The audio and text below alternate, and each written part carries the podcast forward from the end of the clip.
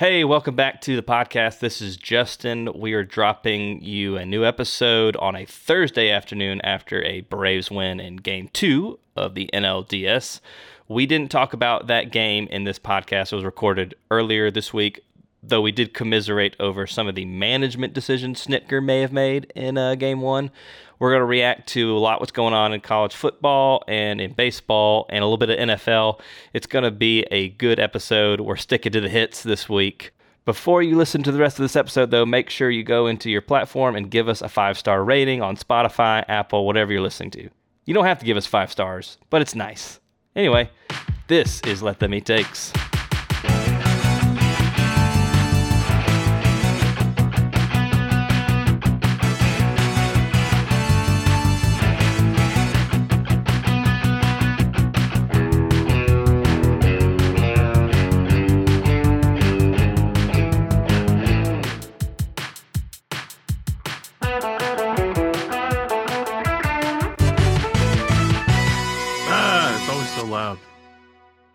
So, what are we going to talk about today?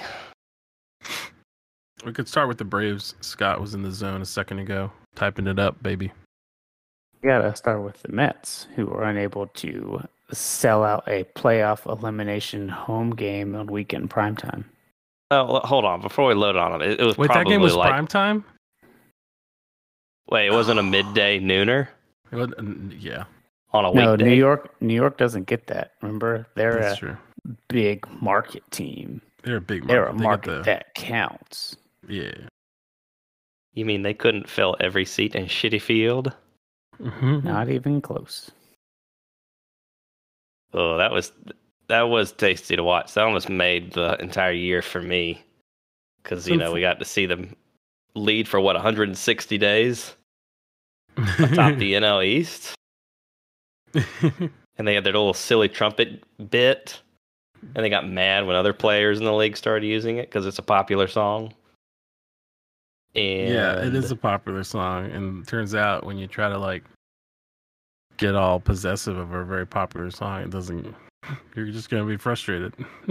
Yeah, the, I, didn't the trump the guy actually played trumpet on that song? Actually say, "Oh, it doesn't belong to any of you guys. It belongs to the Mets." I say so. All I right, don't buddy. know what he said. Who cares what he said? He probably said that because they paid him.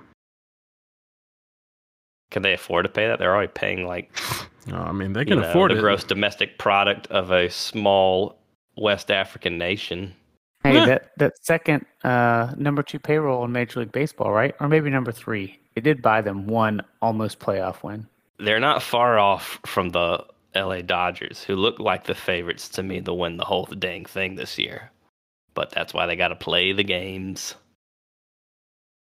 It is it is uh frustrating or not frustrating. It is kind of sad the Mets couldn't get past the Padres because uh Seth, we, we can't um take Seth Lugo to task when he was quoted as saying after being swept by the Braves, I think we're better than those guys and I think we'll prove it if we face them again.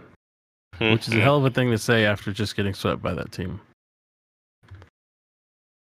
Indeed, especially in an era where everyone hangs on to receipts. I guess the everyone's flipping out about that. I guess from that series, the takeaways are because they did the trumpets thing when um, Edwin Diaz got out on the mound, but it was kind of like, gosh, we're down like seven runs. How are we? You know, why are we doing this? I didn't.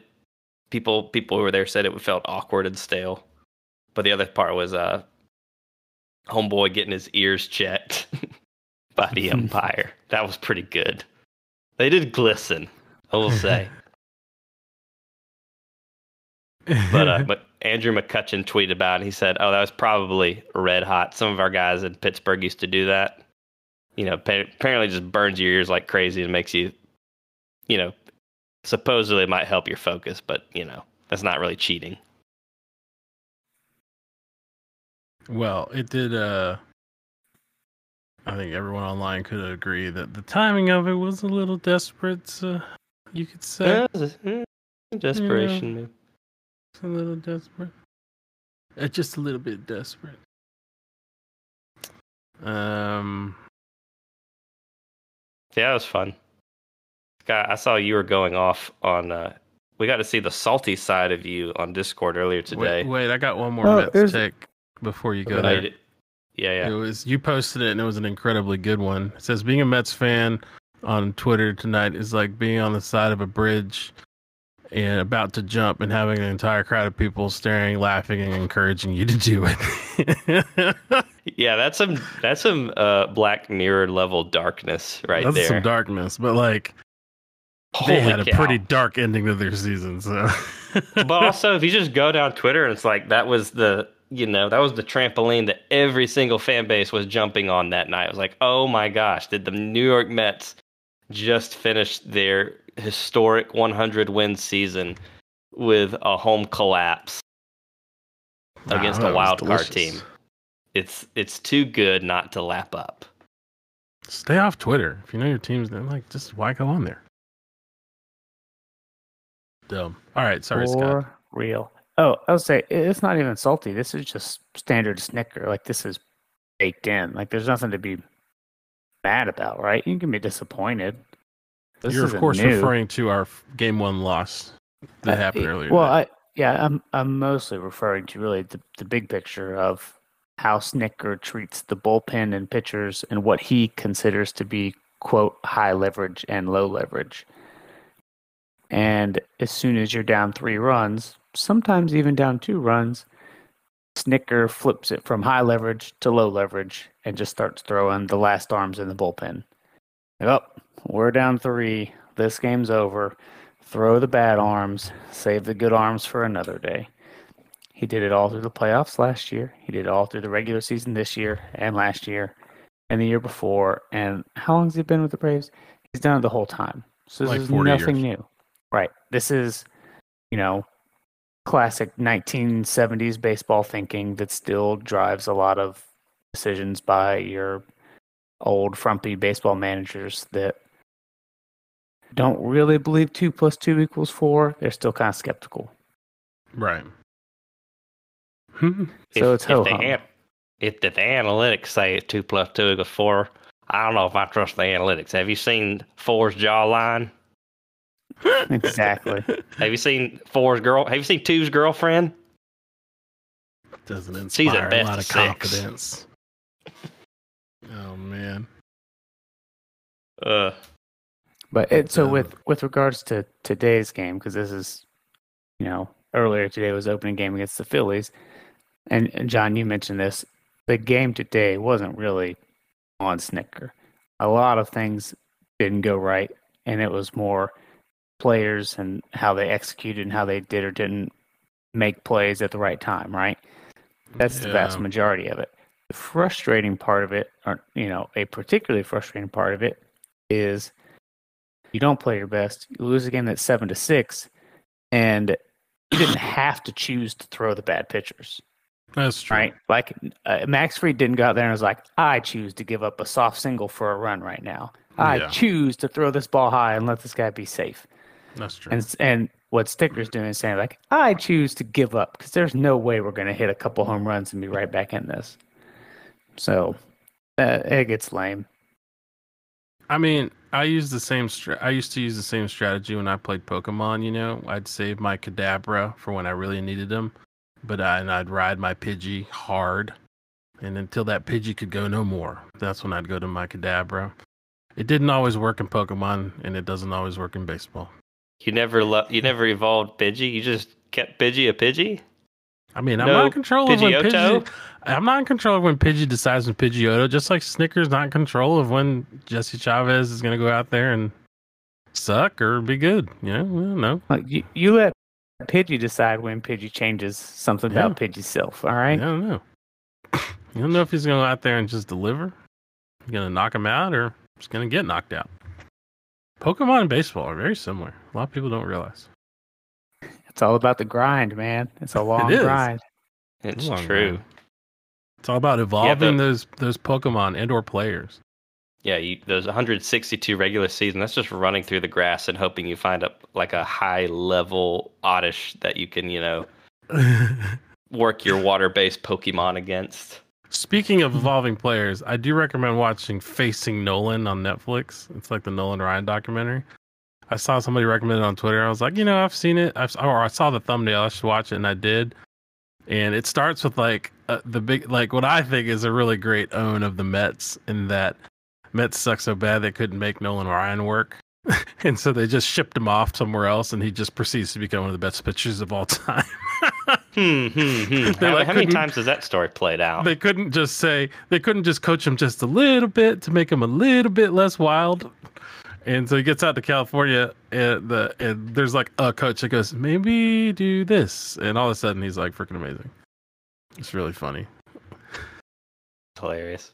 That was my takeaway from the first thirty minutes of the, of the documentary. Does he have any? Does it talk about any um any people posing as his lover? I know they didn't have the internet back then, but they had phone lines. Posing as his lover, they mention a Yeah. few things here and there, but they don't go into great detail. Okay. Ever since that Um, Manti Teo doc, I'm just hungry to find out more about athletes who dated. Oh no! Uh, what they mentioned was his wife would be jealous of like women who would want to take pictures with him. I thought that's Yeah, what yes. you were hinting at, and I didn't know if there was some scandal I didn't know about. I'm like, I don't think so. That's a Um, timeless uh, athlete drama. Ath- athlete.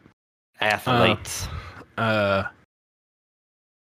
I have a a bad take on the topic. Not Nolan Ryan, but Braves. Can I Let's get to it. it? I posted this just yesterday.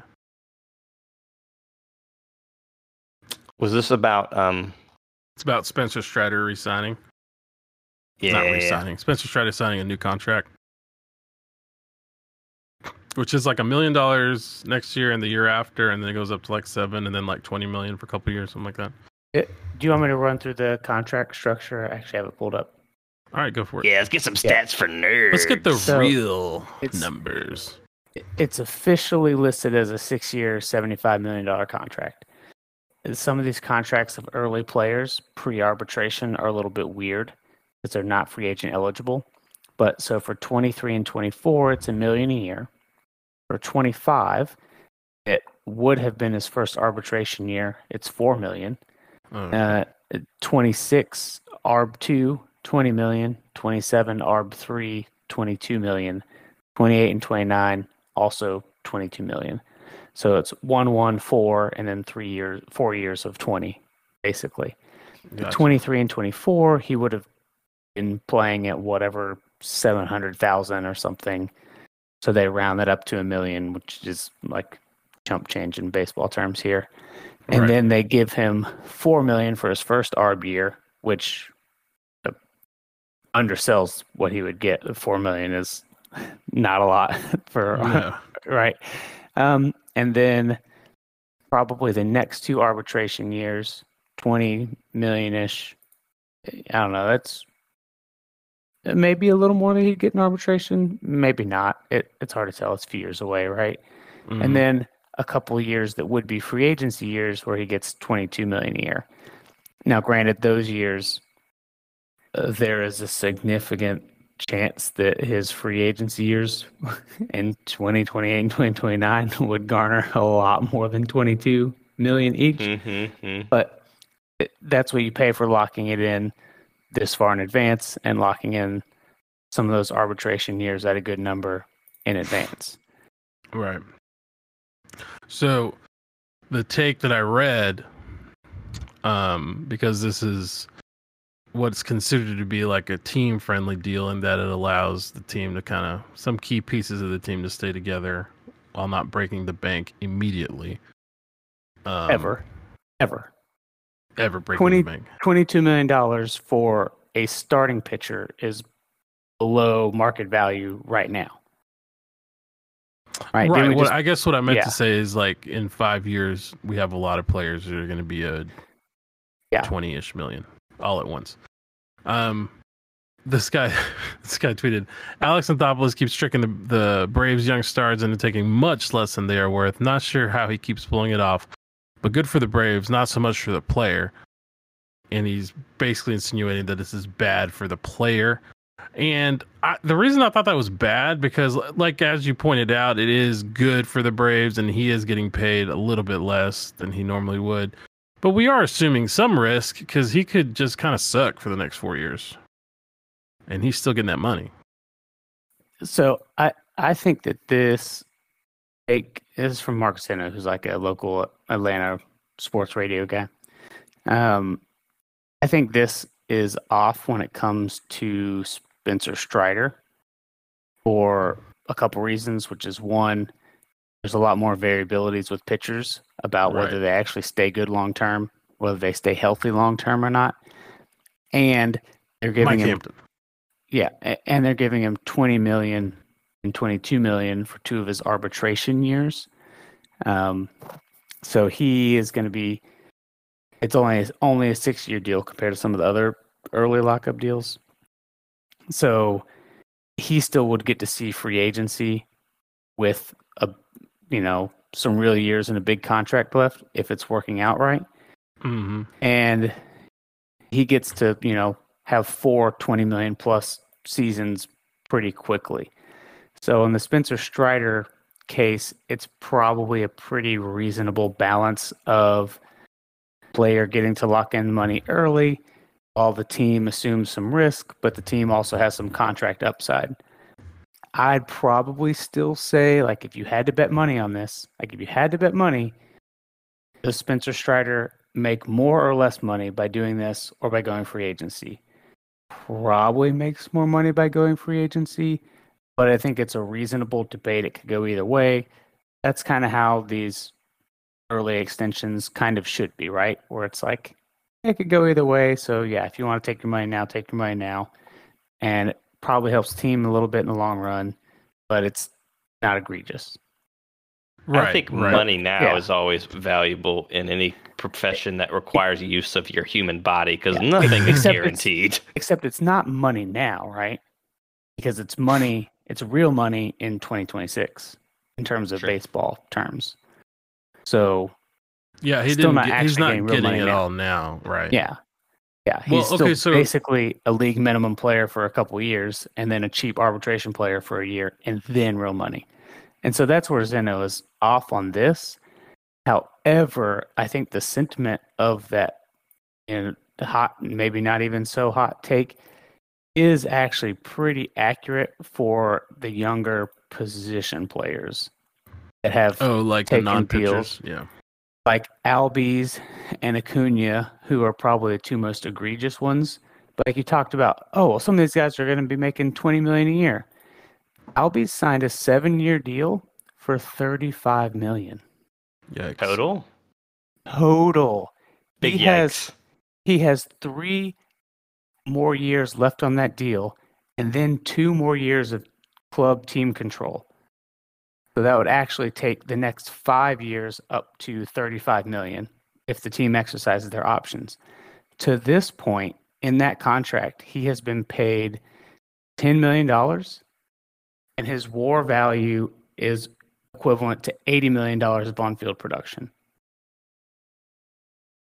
And over the next five years, where he projects to get $35 million, he probably projects to get you about, uh, let's see, 120 million worth of production for $35 million. Yeah. So, and that, so this is where that complaint is actually accurate, which this is not Zinno saying this in response to Albies years ago. So, like, So it's your missed the boat. classic. It's your classic right for the wrong reason. It, yeah. So and, and like I mean, the Albies contract had agents calling for Albies agent to be fired, and like saying that, and the players' union saying that this was like setting back the players' union a decade. It was that bad, right? So like, there's a difference between taking some money early up front and then just like getting hosed. Yeah. So, and, and Ronnie's is like Ronnie signed an eight year, $100 million deal, which, I mean, he's it, even with like Albies and Acuna having some injuries, Albies has already performed beyond the total value of his contract. So if he got hurt and missed the next three years, he was still a bargain contract. I mean, mean, yeah. this- I mean, even hurt Acuna this season. Obviously hurt. Obviously not himself. If you look at the- the numbers, still really good. I mean, not stellar, but like really good. I know players that would kill for those numbers. He had a Yeah. good batting average. He got on base. He He's not really- as fast. He couldn't swing as much, but you know that those things I think will come back. At least I hope they will. Yeah, I hope so too. So, see, ACL is if a tough look at- injury. to- you look at the last like four years, which I think is when Acuna has since he signed this contract. Is that right? So in those last four years, it's been about hundred and five million dollars worth of on-field production. During which time he's been paid twenty-two million dollars. I hope Chipper Jones is buying these guys lake houses Yeah. in Blue Ridge because this is this makes me sad. And and some of the well, some of the backwards looking stuff can be misleading because those were a lot of those were years that were locked in as pre-arbitration team control years. So there was mm-hmm. n- there was only scenario where he was getting paid good money in those years was where the Braves just decided to actually pay him good money in those years, which Hmm. they could have done. Like that would actually be a more fair deal on paper. Problem here is that you know, like Spencer Strider would be eligible free for free agency, real free agency, at age 29 in 2028. It's 2022. That's a long time. So there's no leverage. What's he going to do? Hold out until 2028?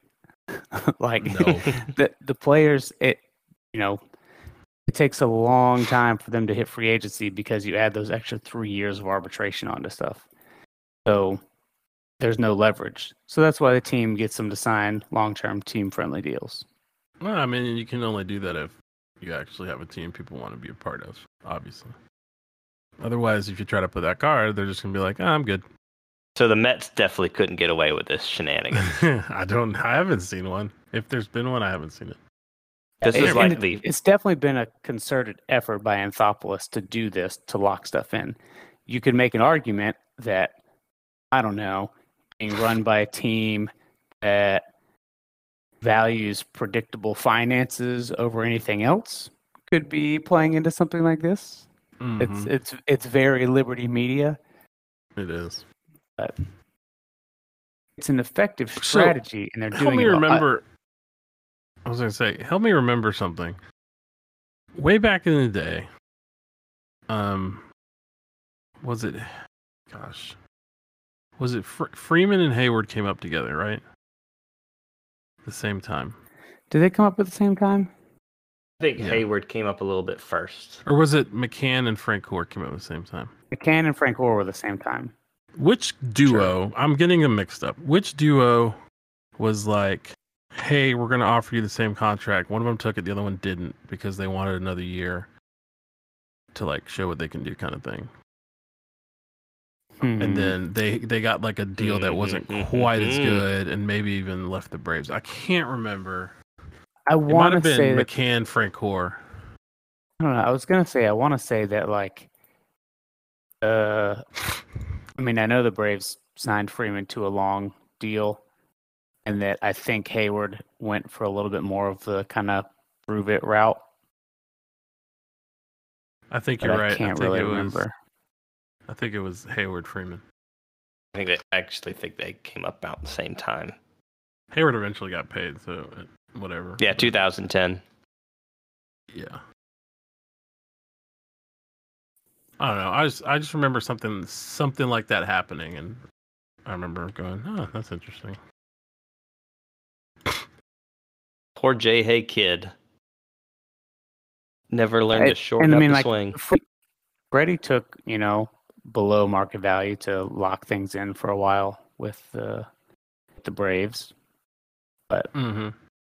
But his was one of those ones that wasn't as egregious as like Albies and Acuna. Right. Those are some of the ones no, that were no. super egregious. Like like Michael Harris did eight for seventy two. I don't think people project him quite as high as Acuna at that time. Um, but eight for seventy two for him. I don't know. It's a little light. It's probably it's pretty light. Let's be real. Um, like Austin Riley took a big extension. Eh, his might be a little bit light, but he's older and he was clo- closer to arbitration, so he had a little bit more leverage and a little bit more track record. So he just, you know, is is more of like a yeah, locked in a little early, take a little bit less on salary. That's okay. But there's definitely a couple of these that are like their agent should be fired because the Braves would have paid them more money had they just not accepted like the first cheap low ball offer. Right. Well, that so. Dansby's not coming back, right? Oh no! probably not. Uh, stinks. I also uh, hope Max Fried has a chance to pitch better for the Braves in his last game with the Braves this postseason. All right, hey, who do you think has more career earnings between Freddie Freeman and Jason Heyward? Freddie Freeman. It's Jason Heyward God, Wah, this wah, wah. because Jason Heyward went to free agency and Freddie Freeman took a bargain contract. Now, Freddie Freeman's a much better player, and he eventually got his free agency contract, even if it's past his prime, well, allegedly, with the I know, Dodgers, right? right? So he'll end up with more than Heyward when it's all said and done, because Heyward has one more year in his contract, and then I doubt he's going to be, you know, making enough after that to stay in front of Freddie. But Mm. yeah, if you want to know why it's a team friendly deal, it's because Jason Heyward, was way more injured and never lived up to his talent, made more money than Freddie Freeman in that time span. Gotta How many, uh. How many uh, All Star appearances do you think Jason Heyward had? Has had so Ooh, far? One. That's a fun question. Yes. One. And what year do you think it happened? I think it happened his rookie year because that's the only year I remember him being good. Two swings, two hits. You are on the money. He was an All Star in 2010, and he uh, that was the rookie sensation year, and then he never really recaptured that magic. Yeah, he sucks. So he definitely never recaptured the magic offensively. I will say, in fairness to him, he was a good defender, especially when he was like healthy, which he had some injury stuff, you know. And I Mhm. I want to say there was another year or two where he should have probably been um, an all star, but people don't pay attention to like if you're good at defense when they vote for all star stuff. That's a recurring theme in most sports. Is most people really don't care about the defensive efficiency, even if there's well, even if there's stats. Especially in like football, it's all like, oh, sacks and interceptions is the only thing we're going to pay attention to if we're evaluating how good a defensive player is. oh, you say Mhm. football? Okay, let's switch to football. So, oh, sorry, hero. I'll just one quick Jason Heyward thing. Uh, you know, sorry for it's mid-season, so I'm not going to go back and check it. But if you just go by his basically final season numbers, he should have been an All-Star probably four or five times. It's no worth noting that three to four of those were with Atlanta, and then nothing after. But anyway, not, with- so, not even with the World Series Cubs team he he played on.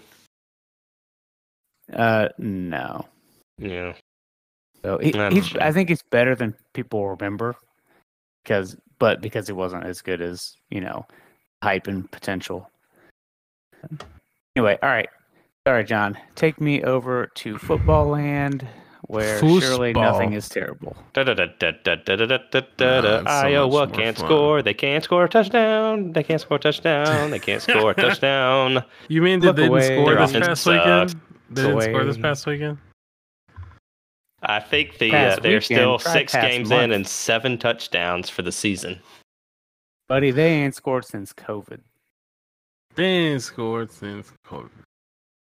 that reminds me of the line from uh, Spaceballs. Yeah, we ain't found we ain't shit. found shit. Like we ain't scored a touchdown. Hit the bricks, bitch. You ain't got no game. Uh, They, uh, that's gosh, funny. I've found s- such Single good digits material. back to back weeks. Oh my gosh. Who did they play this past weekend? Oh oh wait, uh, was it back to back? Uh, Illinois. Illinois. Oh, I've got. I found a great meme about that. I'm going to drop it in the chat. I'll I'll narrate it for the listener home. Do you know that scene in uh, Thor Ragnarok where uh, they're back in Asgard and Thor is battling Hela? She's like, "You can't defeat me. I've like crushed your hammer. Like, Yeah. You just can't do it." And he's like, "I know I can't defeat you, but he can." And that's when he uh, the big helmet guy comes up. So they took that meme and, she's, and she says, you know, Hela's Iowa. I can't do this. This is hard. Oh, wait. Hella, the sister's Iowa says, you can't defeat me. Thor's Illinois says, I know, but he can. And it points to Helmet Guy, and it's still Iowa. Oh, it's so Got 'em. good. I love a Helmet good three-minute description of an online visual meme. I'm never doing that on this. I'm never doing that again. no, it's very good. Yeah, Um, apparently. So I learned this. This has apparently been uh, free information, but I didn't know about this. But uh, the Kirk Ferentz never actually hired his son to be offensive coordinator. Technically, Yeah, that was because it's Gary illegal. Barta. Yeah, because it's, a- it's him because illegal it was because of, ne- of nepotism laws. So the AD Gary, Gary Barta did it, and so Iowa fan base is basically on fire everybody mode, but they might be justified in doing that because if Kirk, you know, might not be Kirk Ferentz's decision to fire his son, it might be Gary Barta's, and so far neither one of them seems willing to do it. And it's just we're we're gonna keep doing this. This is it. Nothing's changing. Oh, that's funny. Stewart Mandel had a he had a funny tweet about it. He says, "Wow, this Iowa offense is this Iowa team is just crazy. When's the last time you've seen a a team rank in the top five nationally in defense and then like bottom 120 in offense?" The answer That's- is last year. It was 2021 Iowa. I was about to say that's really bad. I didn't know the answer was going to be last year's Iowa team. it's it's that bad. Like, oh, Oh, it's so good, so bad. Yep. It's So- brutal. And we read through a few weeks ago, right? The list of their offense year by year, and it was like, here's where they were 52nd in opponent adjusted and tempo adjusted offense. It was like the high water mark. so some things that struck me that from this past weekend's college football slate. I'm looking through some stupid takes here. I'm not really seeing. I mean, there's definitely some stupid takes. Um, but one thing that stuck out to me. Oklahoma got their ass kicked in a way I didn't think I'd ever see. Like they didn't score. Well, hey now, hey now, John. It's rude of you to use that kind of language. We don't say kick in a game where they never got to kick the ball.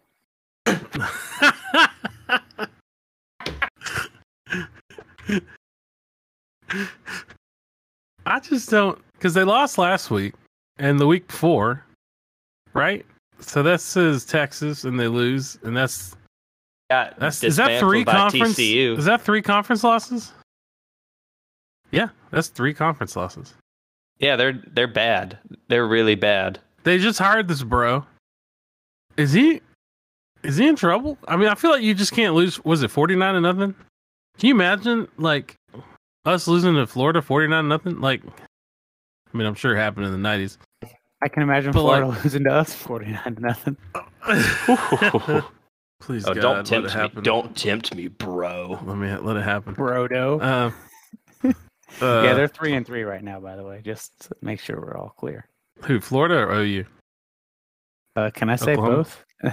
but but I was Oklahoma. I was gonna say both. I think Florida's Oklahoma. four and two. I think Florida's actually four and two. Yeah, Uh, pulled out some miracles to get to four and two. Uh, would you like to But, know? uh, it, yeah, if you're wondering, is Oklahoma currently projected to finish six and six? The answer is yes. Can't, is it I don't- possible they could finish worse? Yeah, that's like the I median guess. projection. I guess. There's that's not like a if they lose all the 50-50 games they're 6 and 6. That's like if they win half the 50-50 games they're 6 and 6. I mean, is he actually in trouble for this year? Justin, I just No. saw what you posted. Yeah, there's been apparently there's only two Power Five teams this year that have been shut out in games. One is Oklahoma. Can you guess what the other one is? Oh yeah, that's easy. Iowa. No, they probably kick field. goal. No, surprisingly, no. Some, somehow they. I know who it is. It's it's Georgia Tech. It sure is. Georgia Ding, Tech. ding, ding. Because in Geoff Collins, three and In some portion seasons where he never had the luxury of coaching a game in Athens before he left. So sad. Boo. So sad. Um, So sad. in his three and a little bit of change seasons, I think they got shut out three times. And I want to say the last time they got shut out before Geoff Collins was there was like in the 40s or 50s. Are you serious? Yeah. That's an incredible streak. Yeah, They went like 70 years without getting shut out, and he got shut out three times in like 30 games. The only Power Five teams that have been shut out this season are Georgia Tech and Oklahoma. Yeah, and Yeah, if you're wondering who, who shut out Georgia Tech, it was Ole Miss at Bobby Dodd, 42 to nothing. Lane, Lane Kiffin shut them out at Mark Richfield Lane in Kiffin, Atlanta. who we all who we all understand to be a defensive guru. Lane Kiffin, No, who's definitely not yeah, Lane no, Kiffin, who's definitely not an asshole, later said after the game that he took his foot off the gas because he felt bad for Geoff Collins. he said, "I don't want him to get fired. All those He's like, assistants are gonna have to Just find felt work." like, "Ah, we won the we won the game like two quarters ago. Why do we need to keep doing this? It sounds to me like he just was out there, you know, giving a recruiting pitch for the uh, whatever assistant coaches he might have liked. Georgia Tech. All right, Maybe. come over It's here. true. What's the Simpsons meme? Was like, "No, stop! He's already dead," or something like that. I think there's a Uh, Simpsons meme like that. No. That's I did- there's a wild, y'all. Okay, so everything. Tech did Tech win this past weekend? Yeah, I they think did. played- Yeah, they won two So, in a row after whoa, Collins. so, so they've won two in a row without Collins. One more win, and the interim coach will have matched Geoff Collins' single season win total. I don't think I don't think Geoff Collins is going to get a job for a little bit. I think he's got to go back to being a grad assistant or something. He will definitely, well, not definitely, but most likely have to go, you know, the quality control route for a little bit. Wash the wash the stink off a bit there. It depends a bit whether his contract has offset language or not. I.e., meaning if he gets a new job and gets paid, does that lower how much tech owes him? Some contracts have that, some don't. When they have that, there's not so much incentive to go work hard at a high paying That's job true. when you could not work that hard at a lower paying job and still get paid the same. So Hmm. that's why sometimes these guys will be like, I'm going to go do the quality control uh, role for a couple years, make 100K, and uh, do my 40 hours a week of football and not, you know, burned out. Right. A head coaching job for him, I would expect, is off the table. I mean, he was a good coordinator, defensive coordinator at multiple places. So I wouldn't be shocked at all if he did the quality control thing for a bit and found a DC job. But, well, you'd have to be desperate to give him a head coaching job anytime soon. That's just, that's freaking funny to me. Um, anything else stand out to y'all about this past weekend in college football? Did yeah, you come Tennessee's actually any good, and it any- oh, bothers yeah. me. You know, Yeah, Auburn game wasn't quite a shutout because shutouts are really, really hard and really, really rare. Unless you're Georgia Tech. Um, that game started a little slow, ended up being a fun game to be at, which we all ended up being at that game separately. we did. I know. I was For some reason, Kevin didn't get wasn't the photo there. op. Oh, I can't imagine why. I can't imagine why. Yeah, Maybe he didn't- was- chose not to be there. Maybe he was He told me. hopeful and went shopping with, for toilet paper with his He son. told me the next day at at, at uh, our kids' soccer practice that he at one point I think it was like in the second quarter or third quarter he just like turned it off and they went to like the pumpkin patch to do like family stuff. He's like screw this crap. That's for the best. I mean, at that point in the game, the score was probably what fourteen to three. no, no, no. But I, I think he I left in the third. He left in the third after Stetson Okay. got his act together. Yeah. Yeah, I Oh, was. you mean, uh, do, do you guys remember where you were the minute that Stetson officially ended Harsin's career with a 64 yard touchdown run? That was a good one. Wait, okay, so but he still hasn't been let go. I know, I know. Unofficially, officially. I mean, the man is official. fired. Yeah, the man is fired. It's just not like the man is the Walking official. Dead. Oh yeah, You've seen the show. Now meet the man. Da, da, da, da, da, da, da. Yeah, that I love the uh, I love Dane Young, the uh, Georgia football media personality. Took the Colbie Caillat bubbly song and put it over the Tet- Stetson Bennett long touchdown run. It was perfection. That was very good. Very good. Very well done Cause by it starts Danielle. with his Danielle. toes and He's- it up to his nose. he's an accuracy by volume guy. hmm He puts a lot of stuff out there. You get a lot of hits, a lot of misses. Yeah. Yes. Yes. I uh, I guess where I was sitting in the game, even the second quarter when it was fourteen to three, I didn't feel like Auburn really posed a threat to score against Georgia at any point. No. So No, when So we it scored the really second matter. touchdown, when we scored the second touchdown, I was like, "Oh, this game's over. It's fourteen nothing. Right. There's yeah. no No. I was never worried. I Yeah. wanted to see Georgia's offense do really well because I do know what's coming to town the first weekend in November. And uh you know, if you thought, you know, that's gonna take might take a little bit more from Stetson We'll play and the a guys little on bit better. offense. We'll play a little bit better defense than LSU did. Yeah, Stetson needs to get that shoulder back working again because yikes, it was rough. Yeah. Way too many times where he threw the ball and it looked like a four-year-old had thrown it. It just like fluttered out of his hand to nowhere. in True. I would see it and be like, "That's a duck." Those were those were the plays where it was like, oh, yeah. People have been like, his shoulder. I think it got hurt in the Missouri game. And there was a couple times that game where I was like, oh, his shoulder did get hurt in the Missouri game because a normal quarterback doesn't have a throw go like that. No. Right. I did Oh. see some discussion. People were saying, "Is this, you know, I don't want to go dig up dead horses, but was this the difference between JT Daniels and Stetson Bennett? Is JT Daniels would would have seen, would have maybe sat out an injury like that, and Stetson Bennett's like, no, I'm going to go out and play, even if it Uh, was weak sauce. I don't know. Probably I not a fair comparison. I think there's, I mean, there's probably something to that if you, you know, buy into some of the alleged behind the scenes info, read between the lines kind of stuff. Sometimes is like total made up nonsense, and sometimes is like completely accurate. So it's kind of hard to tell. Yeah. The uh another I want another thing that I know that actually Scott on Saturday night called it was uh when A and M had that one play to try and win it. Scott said Hmm. Jimbo's about to drop the dumbest damn play you've ever seen, and sure enough, here it comes. was- I can't even take credit. It just was so obvious. It was like there's no way it was going to happen any other way than them just doing some of like I people get mad when freaking Pete Carroll let Russell Wilson try and throw a one yard pass.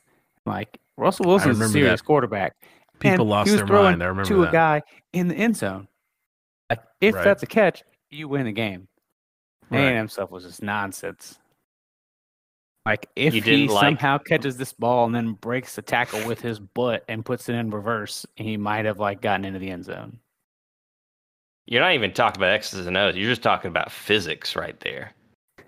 Jimbo Yeah, doesn't the do play X's and was O's. He just does like a squiggly line. That's it. The play was Listen, just wiggle your back. Just wiggle your Roll- butt in there. And roll it's Jimbo out- ball. It was like roll out to the short side of the field and catch the ball a yard or two from the end zone. That was like the design. Like I don't understand. Here. Like they What- needed two yards. How many one yard routes do you have in your playbook? There aren't that Like many. you turn You're your re- one yard pass route play and pick the only one on there. Like we have one pass play in our entire playbook that will not work here. Give it to me. That's just mean. And Jimbo's just running it, rubbing it in their fans' faces of how much money they owe him and how they're too broke to buy him out. Too broke to buy him out. His buyout's what, like eighty million or something. Like Ninety six. I hope. yeah, it's it's yeah. They're not they're not gonna pay. He's gonna You stay there poor for a while. Now, in in three years or four years, if they haven't produced some serious wins, some you know conference titles, some playoff wins, some national titles, something like this, three to four years, that buyout gets down to like fifty million or whatever, some really big number, but half of what it is now. They'll buy that number out. They'll buy him out at fifty mil and send him packing. You know three four years from now if he hasn't won some stuff. But His is Right year now- five for him at A and M. uh, Mm, four, I think. at least I think it's at least five. He's been there, you know, kind of sneakily been there a while. Yeah, it's it's This is year ugh. five. It's five. Yeah. I think Never he's remember due- they. Yeah, they won nine games, eight games, nine games, eight games. So he's due for nine and keep the pattern going. They're not going to win nine unless they They're not win gonna out. do it. Uh, uh, well, who do I mean, who this got? was your best shot to beat Alabama. They're projected to win six and a half games. I will say it would have been the biggest disrespect. It could have been two in a row against Bama, with the second one being in Tuscaloosa.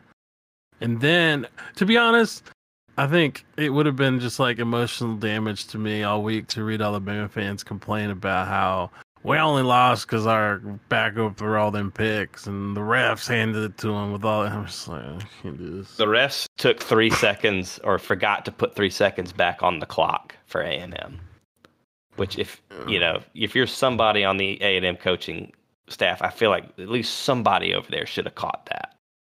They should have caught that. In fairness, what in the world were they going to do with that three seconds anyway? Throw They're gonna- another hitch. They're gonna throw another hitch route one yard from the end zone. Here, just this time, put that little, put a little circle on your knee with your fingers and make him look at it. And if he looks at it, you can punch him. Then you can run the end zone. Do the Statue of Liberty play. Like, That's what they should have done. That would actually been kind of fun.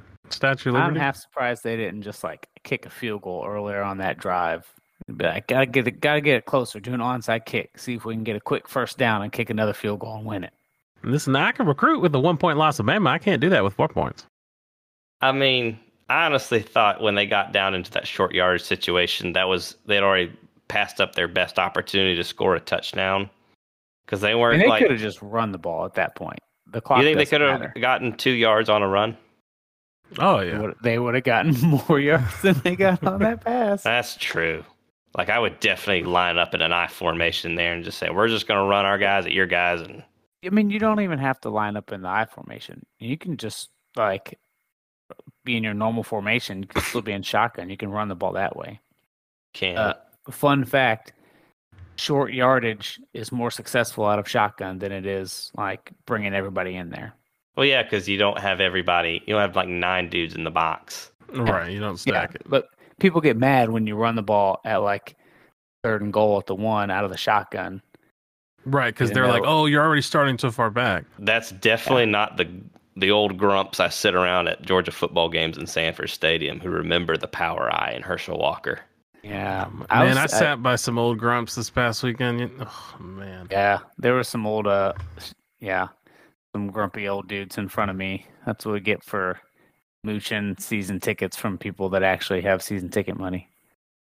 Like like there was a couple times where Stetson, you know, there were some throws Stetson would like were obviously high or behind him, and there's some that you would hit people in the hands and they drop it. Be like Stetson, what are you doing, man? And in my head, I'm just like, he totally hit that dude in the hands. like, what do you want him to do? Also catch it? yeah, uh, Stetson's had his like share of the blame in recent weeks for sure, but a lot of people just seem to love to like like they're one person or whatever to blame, and everything goes wrong, it's them, and it's like eh, that's Yeah. not that's not how this works, guys.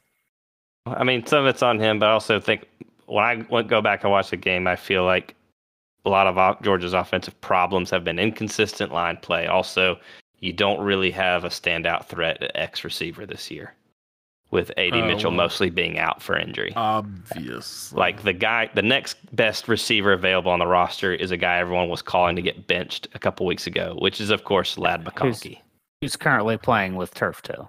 who is playing with turf toe. So I mean, a, a a big part of the struggles on the offense are AD Mitchell hurt, McConkey hurt, Bennett hurt, Ratledge basically looks like a lineman who was hurt for over a year and isn't all the way back. And then your and then your left guard spot. Those are your mm-hmm. like five areas that's been some struggles. And four of them are injury injury related, right? right, Now there's also the issue of you don't have a lot of depth at receiver.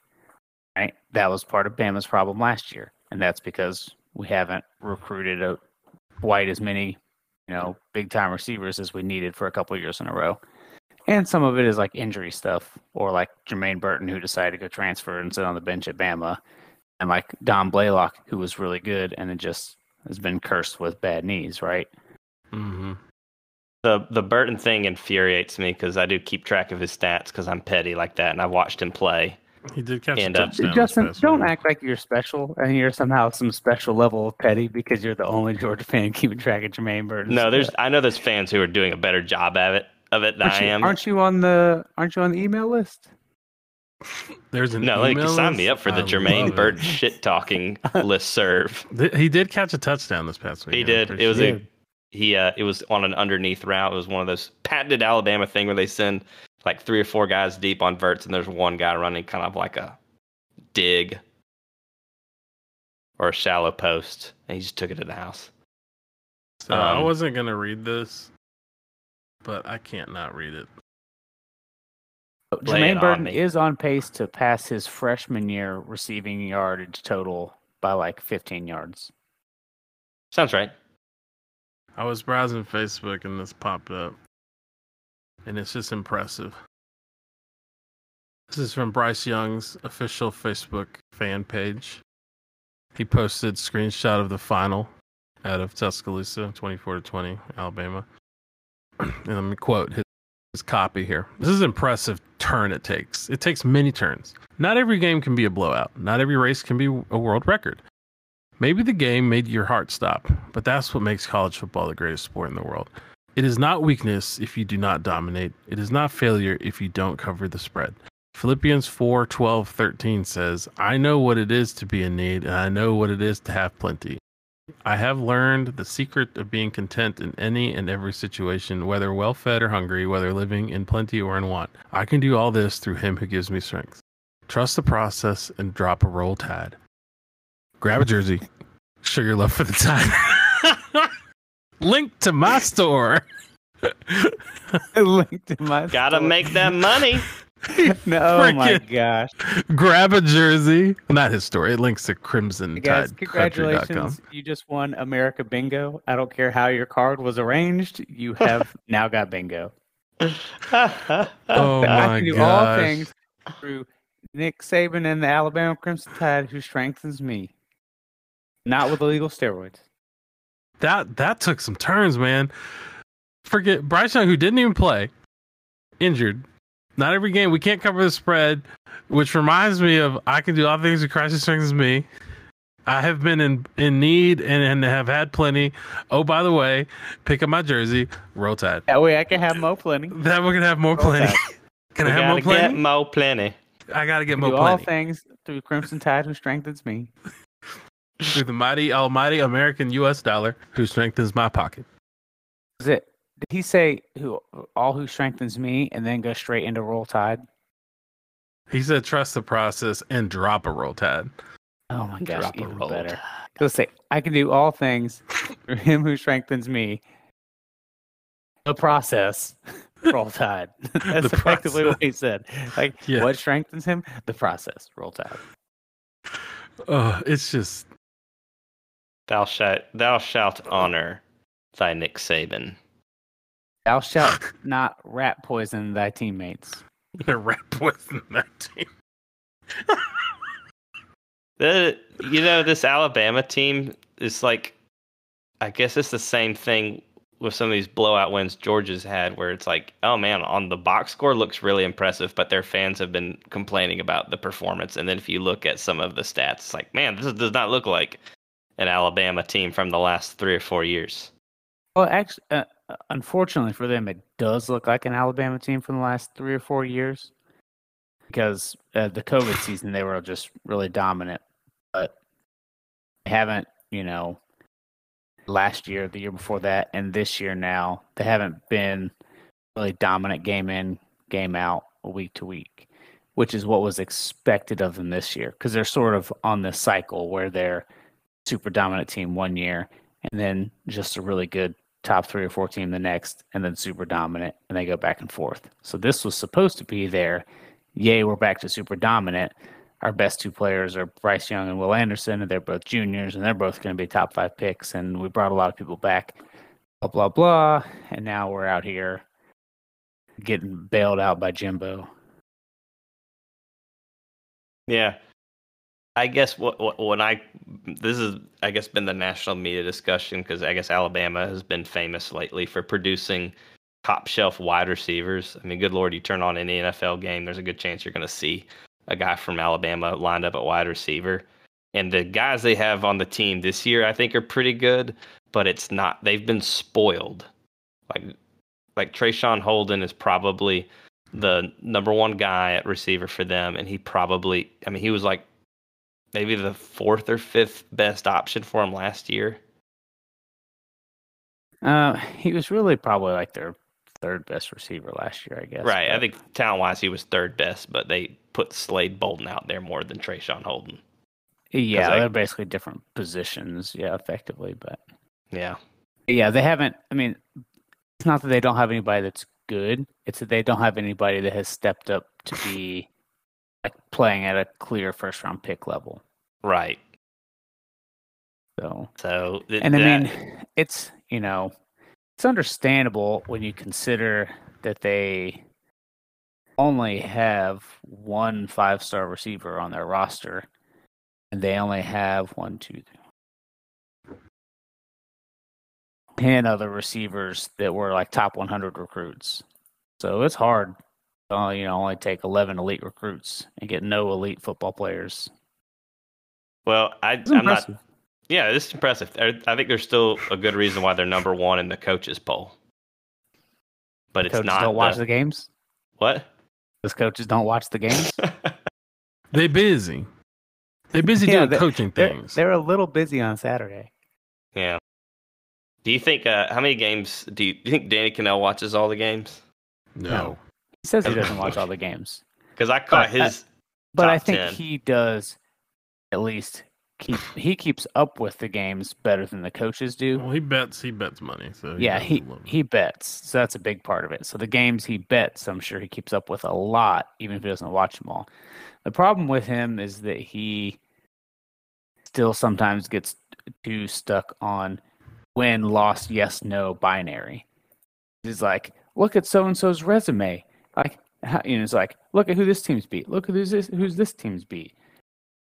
Beat the same caliber of teams. Why is this team considered so much better? And it's like, one team's won by an average of four points, and one team won by an average of 31 points. It's like, right. it's not the same. Like, nobody's saying that this other team has beaten a bunch of NFL teams, but they've been blowing them out like they're supposed to. And he gets, Yeah. he's too, like, binary win lossy. It's like, that's it's not how this works, man. I only bring him up because I, I caught his top 10 list, and uh, in his top 10, he had Georgia and Alabama three and four, respectively. Do you want to guess who was one and two? Florida State and I'm just kidding. I know you didn't put Florida State there. Did He's he have that Ohio State hold and Clemson? Ding, ding. Yeah, I mean, Ohio State's been pretty good. because They're he- good. He, looks at it and says, Clemson beat Wake Forest, Georgia beat Oregon. These are the same. Right. And Wake he- Forest and Oregon are the same, right? Kidding. Uh, I mean, like, hey, they might even be similar caliber of teams. That's fine. Uh, You could probably argue about which one's better or whatever, even if there's like a right answer. The difference between those two teams in caliber is not enormous. However, you know, the 48 to 3, I don't even remember, some stupid number compared to like Clemson, who played a good game and like, you know, did win that game at Wake Forest, but yeah, not the same. Yeah, I, it's it's also the Clemson doesn't get as much crap for playing a weak schedule because they typically dominate teams, and I think they've dominated most teams they've played this year, especially on defense. But you know they did get kind of sweaty against Georgia Tech for like one half, so they've they haven't been Clemson that really- dom- Yeah, they haven't been super dominant. I mean, their defense hasn't been as good as expected. Gave up 20 points to Louisiana Tech. They gave up 20 to NC State. Those aren't really the things that you do if you're like a super number one elite defense, which is kind of what Clemson was hoping to have this year. Mm-hmm. Still good defensively, but if you want to be just kind of whatever on offense like they are, you got to be more dominant defensively.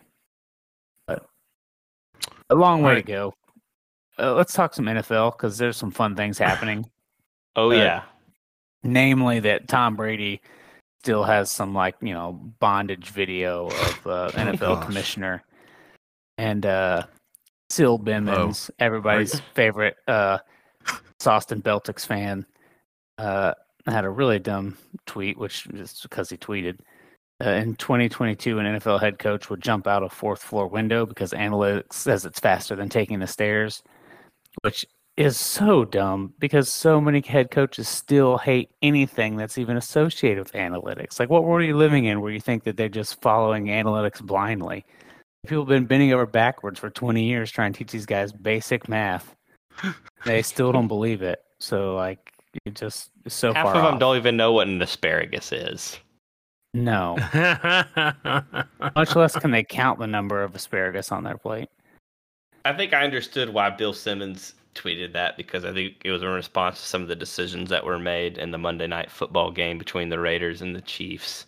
Like when the Chiefs had an opportunity to go up eight points, they decided to, you know, go for two and let's make it a nine point lead. You know, to me, that was, I mean, it wasn't like the worst decision because you make what could be a one, still technically a one possession game, now a two possession game but because it didn't work, you know, you gave uh, the Raiders, you know, a touchdown, an extra point just to tie up the game. And when they got to that point, they didn't. They decided we want to go for two also. Yeah, uh, those situations are weird because I do get it that intuitively it doesn't make a lot of sense, even Mhm. if when you actually crunch the numbers, it comes out to your advantage. Like at the same time, when Bill Simmons starts like refusing to drive a car because he can't like calculate how an engine works, like then I'll take his like analytics complaint seriously.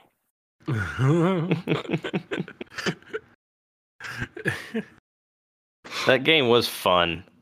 Uh, somebody uh, tweeted at tra- about Travis Kelce because he got the four touchdowns. There was a character from. Hold on, Uh, how many how many yards did he have? I have no idea actually. Totally like forty. I, I'll pull it up because I don't remember exactly, but it was uh, uh, comically low for having four touchdowns. We'll leave it at that while I while I scroll scroll. Yeah, but there's a, a character from uh, Married with Kids, the old sitcom, who uh, that was a recurring joke. So I, he was like, it was one of the dads, like, I scored four touchdowns in one game. And Travis Okay. Kelce was like, I am that guy. Uh, Twenty five yards, four touchdowns. I was told That's close worse to than I 17, dude. I guess out of nowhere.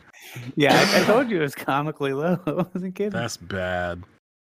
No, it's not hey, bad. he, it's just he weird. did what tight ends, what you hope a tight end can do in the red zone, which is be a, uh, a assert his threat. physical dominance. Which is So you don't have to throw a hitch. push off. yeah, they Something get away with push off. push-off. Just the You don't- star ones. Just the star ones get away with it. You don't have to throw a freaking hitch to the outside to an X receiver who takes like a two step route. A two step. Um. Uh, I know y'all saw that uh roughing the passer call. LOL. That's what I thought we were talking about that earlier So with bad. Tom Brady's uh, sex tape thing or whatever. Yeah, but did you see uh the uh um did you Mahomes one see- too. Oh no, yeah, yeah, yeah. I was gonna say, did you see how the NFL wants us to sack the quarterbacks? I think it was Kevin Hart, Yes. Yes, it was perfect. and it was I don't forget the other two people. but Don't they, pump it down. Kevin Hart was picked up by two people and just gently laid onto the ground on a pillow and handed a blanket, and, and it's like tucked in. tucked in. Like this is now a legal sack. this is this is how you tackle the quarterback, sir. But there was Uh, there was another controversial roughing the passer call in that Chiefs game that night with Mahomes. Oh, I didn't see that. For One. Mahomes, uh, I mean, it was kind of soft, but Mahomes did sort of get slung to the ground. So it's kind of one of those ones that, like, is a soft call, but also by the book correct. Whereas the Grady Jarrett on Tom Brady was a soft call and also by the book, I think was not correct, and they just called it anyway. Um, the best tweet during that Chiefs game was Mike Pereira, head of NFL officials, who tweeted, "I'm sitting at a bar drinking Tito's with Chiefs fans yelling at me. I do not blame them." There's there's so much so much wanted context that's missing in that tweet. Like, dude. Like, and That's does he have like a deal with Tito's vodka now that he has to mention them every time he's drinking with fans? Yeah, I like a nice, a nice, neat Tito's vodka straight from the freezer down my gullet. While I tell other fans who are commiserating about the bad calls, I know that sucks. What a Use this call. code to get 20% off at Total Wine. They're like, well, while we're looking at this review, let's uh this booth review, let's let's kick it up to to Mike Pereira. Uh, Mike Pereira is brought to you today by Tito's.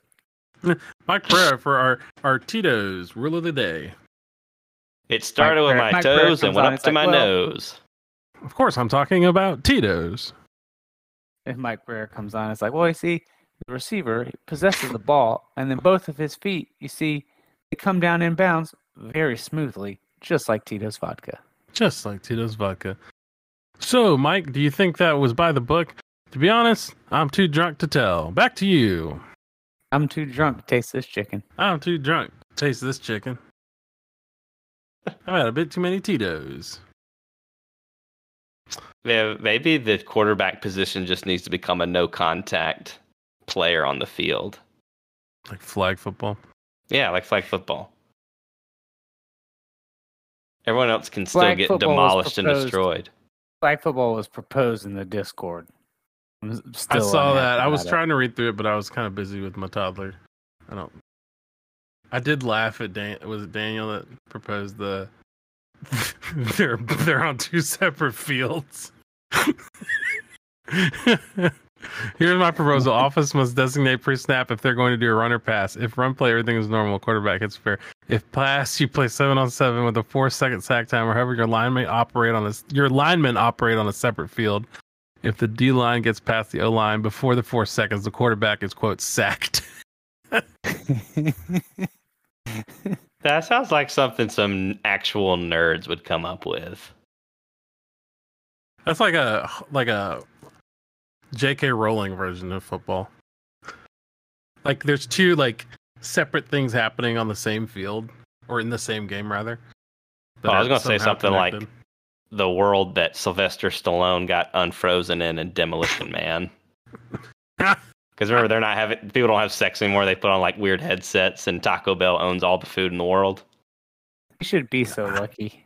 I haven't seen that in a while. I Uh. ate a little Taco Bell menu hack item the other day, and it was actually quite good. Oh yeah, Is that What's the one that? where they just pour Baja Blast on all your food?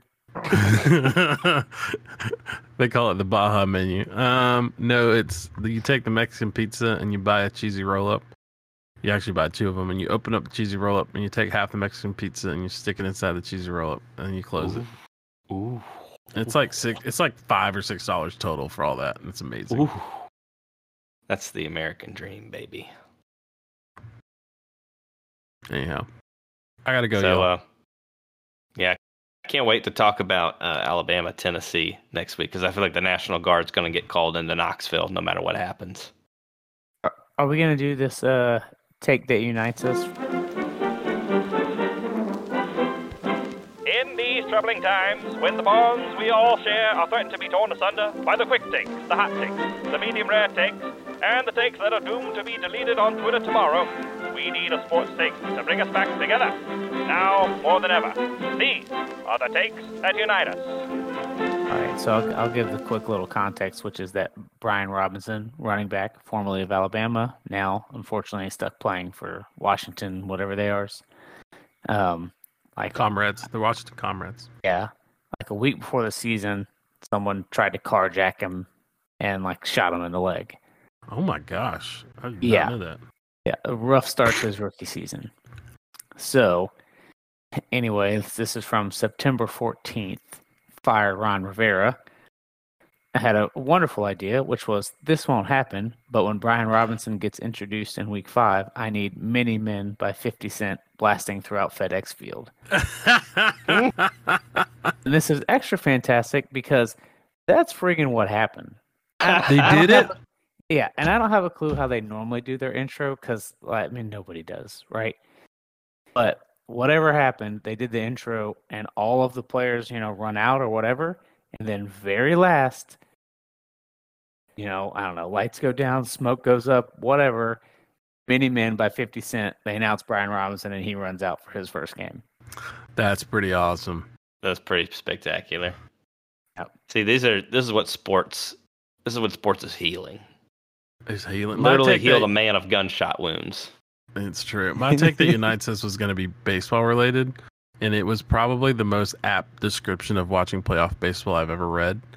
Okay, that was- one is true. So please give us that. Yeah. It was David Murphy, hash, uh, at by David Murphy. He said, "Playoff baseball is like watching a loved one defuse a bomb," and I was like, "Oh, that's exactly what it feels like when I'm watching the Braves in a playoff game." It's like, how can they get through this without this thing exploding? Yeah, the only complaint or addendum I have to that is that it's like a loved one defusing a bomb far off in a different country at a random time when you don't actually know it's happening. because it's Atlanta and not New That's York true. or LA. Yeah, Snitker's defusing that bomb, and he feels like he may have snipped the wrong one out of order. He said, "Well, I'm just going to snip all of them now. This bomb, we want to blow up." That's right. All right, we blown it up. Let's just snip them all. It's low leverage. I Oh, had man, a had a little take that I don't know how many people this actually unites, but I found it on the Reddit college football Twitter. Okay. They posted a screenshot from their uh, their discussions. I guess context is Reddit college football fans were excited about Tennessee being back because oh man, it's been boring with just Alabama and Georgia winning the divisions every year. And uh, this comes from Mojito Time Bro, who's a Bama fan. He says, "You say that, but if they win, every one of you is going to regret all the support you've given to Tennessee. Y'all are ready for them to be back. We've held the monster at bay for so long. You think we are the monster." I mean, I kind of agree with him, but I think he's giving himself a lot of credit for Tennessee's Right. program consistently imploding. That's not on. I was about to say. I was about to say. It's on Butch Jones. Right. some of it's on Butch, some of it's on Babushka Pruitt. Uh, you know, okay, so and, and the you know Fulmer being an insane AD. oh yeah, doing the freaking Shakespearean drama of stabbing backs, getting that job he had no business yeah. operating in, doing shady Macbeth, brought to you by Fulmer. to be or not to be, AD. That ain't no question. That That ain't, no, question. I'm I'm the man. I'm the big orange. I'm the orange. Somebody pumpkin get me man. another Mountain Dew. All right. Johnny Major's dead. Well, that's just too damn bad. I took his job. He don't deserve no statue. He's, he's out there having crazy visions of Johnny Majors, who he had like a forced coup outing of anyway, like decades ago that people have forgotten about. Accidentally stabbing Jeremy Pruitt behind the curtain. Think about these people. They told, most of them have told you who they were like decades ago. And I We really just wish we had a full Fulmer Shakespeare mashup. Uh, Double, Get it off. double Doyle in trouble. maybe they get Double- the Bama burn. Double Dou- coverage. double cover. cover. Double coverage ain't no trouble. oh, that's funny. Double coverage ain't no trouble. I don't really know. I don't really remember what his voice sounds like. I'm just doing It it. doesn't even matter. It's spiritually, it's all correct. I try to do. I try to. No wait. I had a good Jimbo earlier. Jimbo's is Yeah. easy. yeah. It's just kinda pitched- ha- high It's just kind of high fast. pitch and fast. I, I don't. I don't know what happened. He talks very fast. I don't know what happened. You you want to fire me? Well, pay me ninety million dollars. You want to fire Oh, me? It's gonna be yeah, what- ninety million. Oh, you don't got ninety million dollars? Well, suck my dick. Boy, Put my balls in your jaw. government oil. Coming on. I think this needs to the end. they said before we keep going.